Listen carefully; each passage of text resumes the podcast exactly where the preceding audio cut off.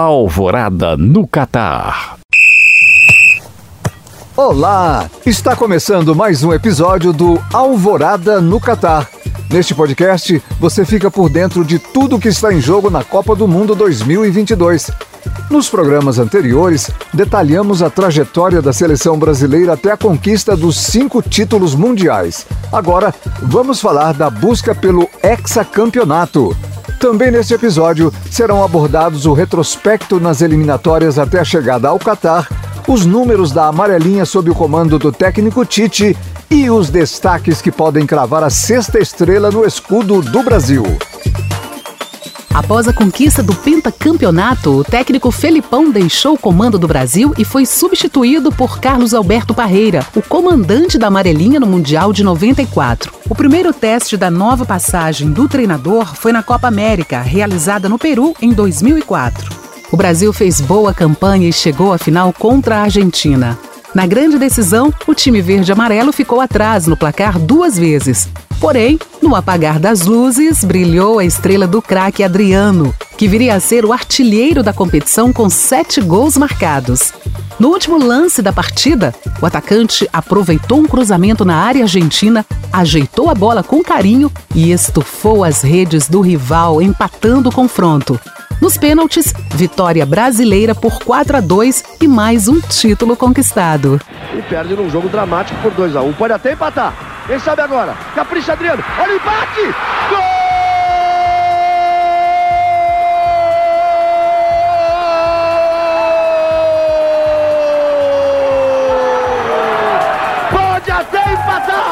Um ano depois, em 2005, mais uma conquista para a seleção brasileira, desta vez a Copa das Confederações.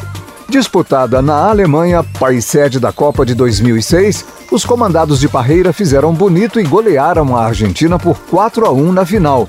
Além disso, a legião de craques que vestiam a amarelinha empolgava a torcida. Afinal, era o auge na seleção de jogadores como Ronaldinho Gaúcho, Kaká e Adriano. Os três se juntariam a Ronaldo na Copa de 2006, naquilo que ficou conhecido como o Quadrado Mágico.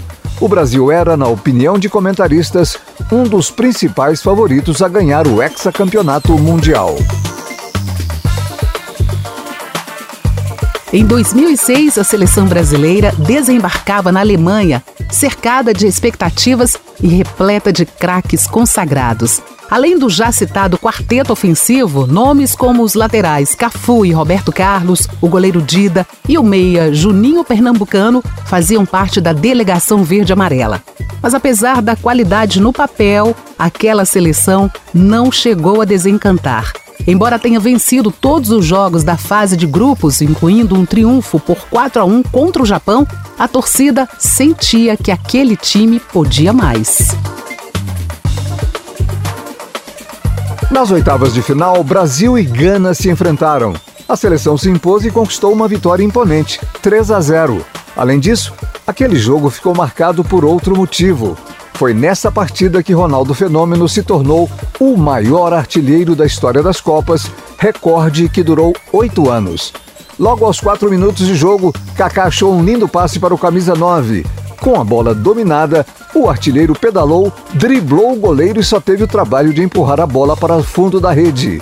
Foi o 15º gol anotado por Ronaldo em Copas do Mundo. Kaká então tenta botar velocidade.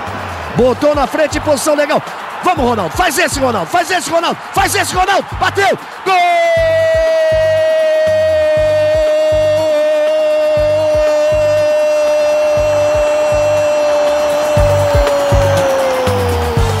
Nas quartas de final, o Brasil tinha pela frente a França, o goz do time verde-amarelo, na fatídica final da Copa de 98. E mais uma vez, os franceses viriam a estragar os planos da seleção canarinho. Em atuação histórica do craque Zinedine Zidane, os europeus eliminaram o Brasil com vitória por 1 a 0, gol de Thierry Henry. Inclusive, a jogada do gol marcado pelo francês ainda está viva na memória da torcida brasileira. No lance, o lateral esquerdo, Roberto Carlos, se abaixa para arrumar o meião e não vê Henri infiltrando na área. O francês livre aproveitou o passe perfeito de Zidane e finalizou sem chances para a Dida. Zidane faz o cruzamento, bola fechada. Gol! É da França, Henri. Henri completando o cruzamento. Defesa brasileira parou. Henri entrou por trás dos seus companheiros e chutou na pequena área completamente livre. Com isso, o Brasil se despedia amargamente da Copa do Mundo. Mesmo com uma seleção recheada de talentos, a conquista da sexta estrela foi adiada. Quem levantou a taça naquela edição foi a Itália, que venceu a França nos pênaltis por 5 a 3, após empate por 1 a 1 no tempo normal. Pós-trauma de 2006, Parreira foi desligado do comando da seleção brasileira. No lugar dele, assumiu o cargo o ex-jogador Dunga. A escolha do capitão do Tetra para treinar a seleção jamais foi unanimidade. Afinal de contas, essa seria a primeira experiência dele como técnico de futebol. As críticas a Dunga foram amenizadas em 2007, quando o novo comandante conquistou a Copa América disputada na Venezuela. Naquela época, a seleção brasileira passava por uma transição. Jogadores que conquistaram o Penta e decepcionaram no Mundial seguinte passaram a dar lugar a outros atletas. Uma dessas mudanças tem a ver com Ronaldo Fenômeno. Em 2008, o artilheiro sofreu nova lesão grave no joelho, o que o afastou dos gramados por mais de um ano. A nova contusão prejudicou a carreira do camisa 9, que não disputaria mais nenhuma Copa do Mundo. Em meio a todo esse cenário, o Brasil desembarcou na África do Sul para disputar a Copa das Confederações em 2009. Comandada por Kaká, Robinho e Luiz Fabiano, a seleção canarinho sagrou-se campeã do torneio. Em uma final emocionante, os Estados Unidos saíram na frente e abriram 2 a 0 no placar. No entanto, com dois gols do Fabuloso e um do zagueiro Lúcio, a seleção pentacampeã do mundo conseguiu a virada e levantou mais uma taça. Caprichou Elano, jogou para a área, Lúcio de cabeça, gol!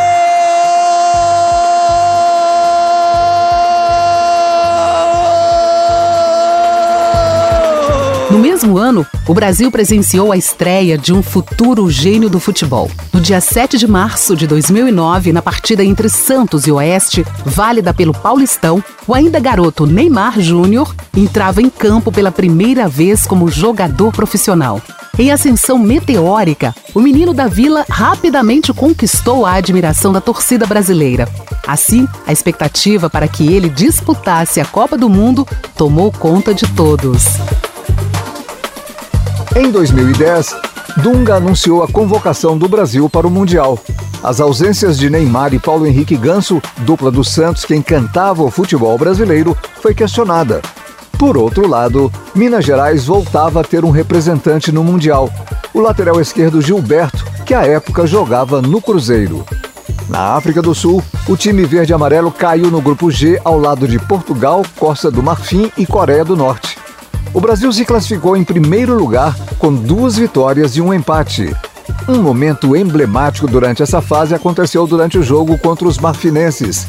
Nessa partida, Luiz Fabiano foi autor de um gol de placa. O atacante recuperou a bola no ataque, chapelou dois marcadores e bateu no canto, sem chances para o goleiro. Olha o Luiz Fabiano, passou por dois, chapelou, invadiu a grande área, pode fazer um golaço. Gol!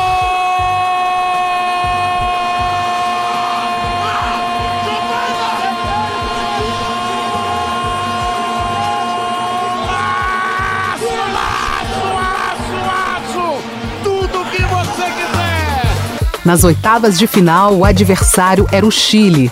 O Brasil venceu tranquilamente por 3 a 0. Gols de Juan, Luiz Fabiano e Robinho.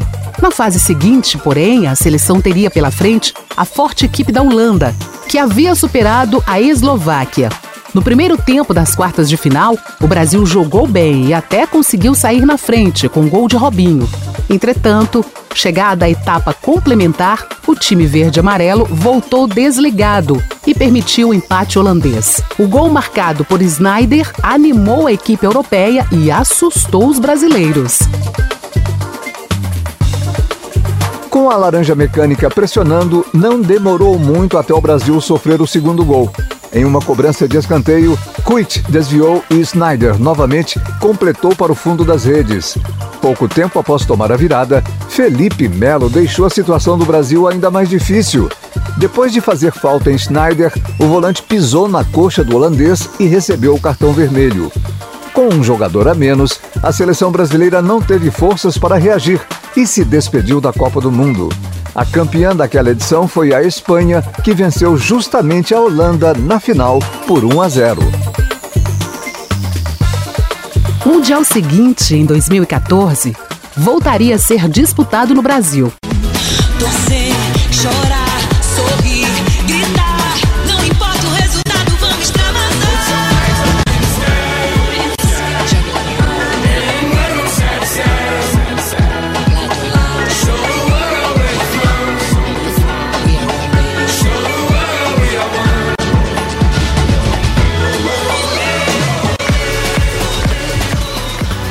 Expectativa do povo brasileiro era superar o trauma da última vez que a Copa foi disputada por aqui, 64 anos antes, com fatídico Maracanazo, já citado em episódios anteriores. O Mundial de 2014 contou com 12 cidades sede, incluindo Belo Horizonte. Alguns dos estádios foram construídos do zero, como as arenas da Amazônia e das Dunas, o que gerou questionamentos referentes ao custo-benefício das obras. Por ser o país sede, o Brasil foi o cabeça de chave do Grupo A daquele Mundial. Desta vez, Minas Gerais era representada por dois jogadores do Galo, o goleiro Vitor e o atacante Jô. O time verde-amarelo começou a campanha com vitória por 3 a 0 contra a Croácia. No jogo seguinte, empate por 1 a 1 contra o México. Já a partida de encerramento foi contra Camarões, com vitória brasileira por 4 a 1.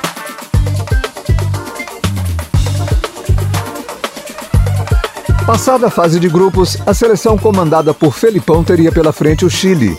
O jogo aconteceu em Belo Horizonte, no estádio do Mineirão, e terminou empatado por 1 a 1. O Brasil saiu na frente com gol de Davi Luiz. Porém, a equipe chilena correu atrás e aos 32 minutos do primeiro tempo deixou tudo igual com Alexis Sanches. Com a persistência do placar no tempo normal, a partida seguiu para prorrogação e posteriormente pênaltis. Neymar, Marcelo e Davi Luiz converteram as penalidades. Pelo lado chileno, apenas duas conversões. Os jogadores Marcelo Dias e Charles Arangues marcaram para a equipe do técnico Jorge Sampaoli, o mesmo que viria a treinar o Atlético anos depois. Com a vitória por 3 a 2 nas cobranças de pênaltis, o Brasil avançou de fase. Nas quartas de final, a seleção tinha pela frente a Colômbia. Disputado na Arena Castelão em Fortaleza, o jogo terminou com vitória brasileira por 2 a 1. Thiago Silva e Davi Luiz marcaram para a amarelinha, enquanto Rames Rodrigues descontou para os adversários. A partida ficou marcada, porém, por lesão do atacante Neymar.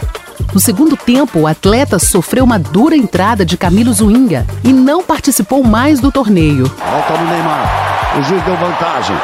Oscar recebe. Ramires parte. Oscar carrega. Neymar tá caído, tá sentindo. Oscar prende bola no ataque. Falar uma coisa com, com, com, o Ronaldo aqui. Tá, a pancada foi muito forte. O campeonato espanhol, tudo que o, o jogador do Real Madrid reclama, tudo que o jogador do Barcelona reclama, o juiz entra na frente. Chegou então o fatídico dia 8 de julho de 2014, que entrou para a história do futebol mundial e que o torcedor brasileiro lembra com pesar. Foi nessa data que Brasil e Alemanha se enfrentaram na semifinal. As duas equipes estavam invictas até então e o duelo prometia equilíbrio. Lê do engano, entretanto. Logo aos 11 minutos de jogo, Thomas Miller abriu o placar para os alemães. 18 minutos depois, o jogo já estava num humilhante 5 a 0. Um dos gols, inclusive, foi marcado por Miroslav Klose, que ultrapassou Ronaldo e se tornou o maior artilheiro de Copas do Mundo com 16 bolas na rede. Olha a bola chegando! Gol! Da Alemanha, chame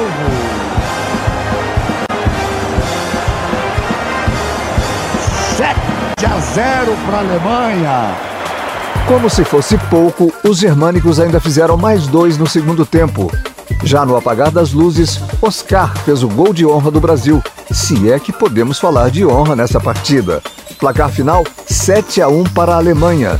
Quis o destino que o maior massacre já sofrido pela amarelinha fosse justamente no Mineirão, templo do futebol das Alterosas.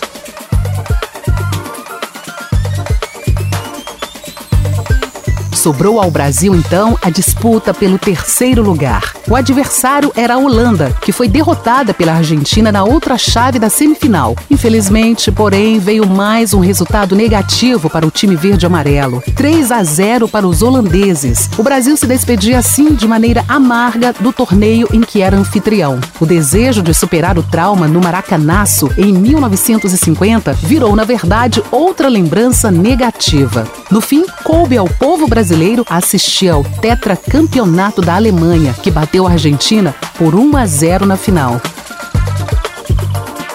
A Copa do Mundo da Rússia foi disputada entre os dias 14 de junho e 15 de julho de 2018.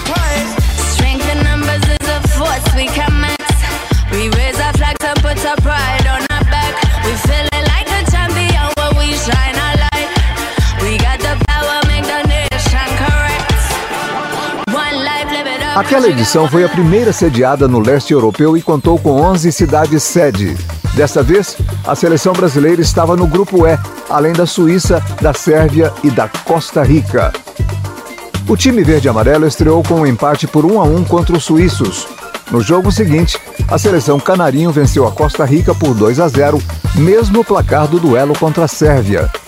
Classificado para as oitavas de final, o Brasil, comandado pelo técnico Tite, tinha pela frente o México. A seleção foi superior e conseguiu a vaga na fase seguinte ao bater o time da América Central por 2 a 0, gols de Neymar e Roberto Firmino. Aí Felipe Coutinho, jogo com o Neymar, partiu para a marcação do Salcedo, limpou o lance, puxou para o meio, ainda ele tocou de calcanhar para o William, botou na frente, perna esquerda, soltou a bomba, olha o gol! Olha o gol! Olha o gol! Gol!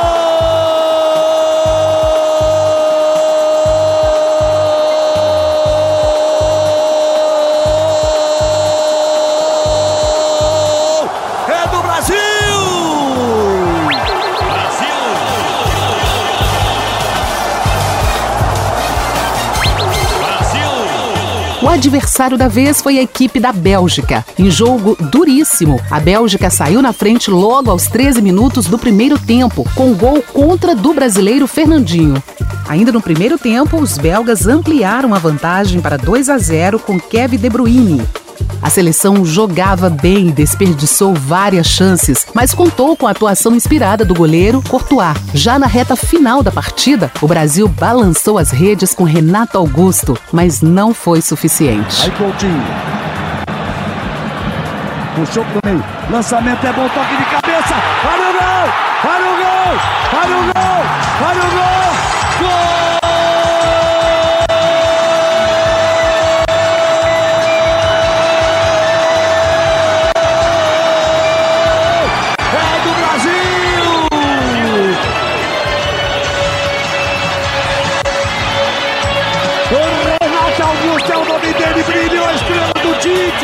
Mais uma vez, o sonho do hexacampeonato seria adiado. O título da Copa em 2018 ficou com a França, que venceu a Croácia na final por 4 a 2. Agora que já falamos dos mundiais de 2006 a 2018, vamos abordar o caminho da seleção brasileira até a Copa do Catar. As eliminatórias sul-americanas começaram em outubro de 2020, sete meses após a previsão inicial. Isso por causa da pandemia de Covid-19, quando sequer havia vacina para combater o coronavírus. A estreia do Brasil na competição que dá vaga à Copa do Mundo foi contra a Colômbia. O primeiro jogo seria um indicativo do passeio brasileiro no continente. 5 a 0 para os comandados do técnico Tite na Neoquímica Arena em São Paulo. O povo brasileiro, claro, só comemorou do próprio sofá de casa. Portões dos estádios fechados e arquibancadas vazias faziam parte do protocolo sanitário contra a Covid-19 no Brasil e no mundo. O reencontro da seleção com a torcida só aconteceu em outubro do ano passado, na 11ª rodada, quase um ano exato após a estreia nas eliminatórias. E dá para dizer que tanta espera valeu a pena. Os 12 mil torcedores presentes na Arena da Amazônia assistiram à apresentação impecável na goleada por 4 a 1 sobre o Uruguai. Aquela altura, o Brasil já nadava de braçada na competição e praticamente carimbava o passaporte ao Catar. A confirmação matemática, aliás, veio justamente na rodada seguinte. No mesmo palco da estreia, a Neoquímica Arena, o meia Lucas Paquetá marcou o gol da vitória por 1 a 0 contra a Colômbia e sacramentou a classificação brasileira para o Mundial. À época, o Brasil foi o quarto país a garantir vaga na Copa.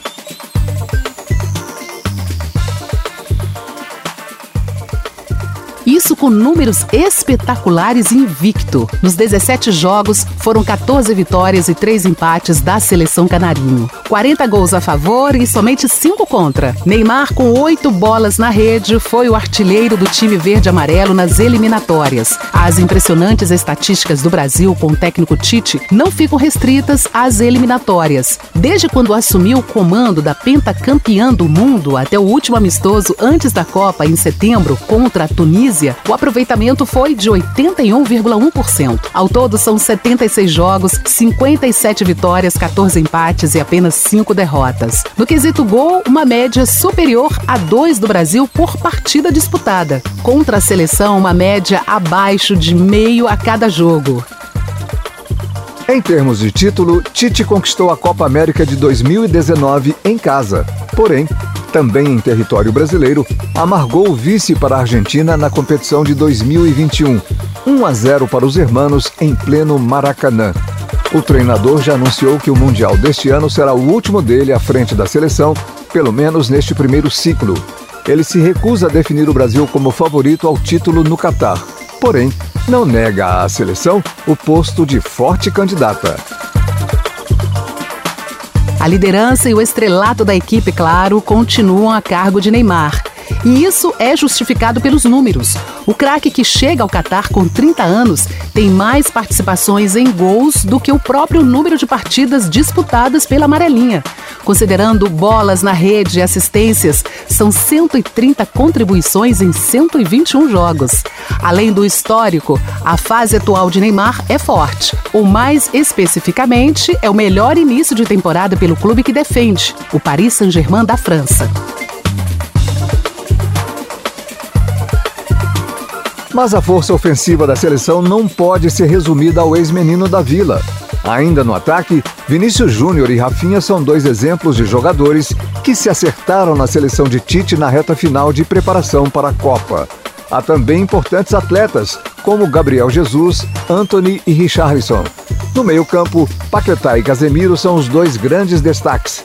O primeiro encontrou a fase mais artilheira na seleção, enquanto o segundo é um dos maiores líderes do time de Tite. Na defesa, Thiago Silva e Marquinhos são outros dois pilares da equipe. Aos 38 anos, Thiago é o jogador mais experiente do time verde-amarelo e pode ser que esta seja a última participação dele em Copas do Mundo. Já Marquinhos tem exatamente 10 anos a menos e chega ao Catar como um dos melhores defensores do planeta. Este episódio do Alvorada no Catar fica por aqui. No próximo programa, chegaremos de fato à Copa do Mundo 2022. Vamos falar de tudo o que você precisa saber sobre Sérvia, Suíça e Camarões, adversários do Brasil no Grupo G. O time do podcast Alvorada no Catar tem na locução eu, Edson Aquino. Na tabelinha comigo, eu, Rose Xavier. A sonoplastia foi desenvolvida por Valdir Júnior. Este podcast usou áudios da TV Globo. Já a produção ficou por conta dos repórteres Túlio Lima, Marcela Calisto e Leandro Colombo. A edição de texto é do jornalista Rafael Lourenço. A Alvorada FM agradece a sua companhia. Nos encontramos no próximo episódio. Até lá!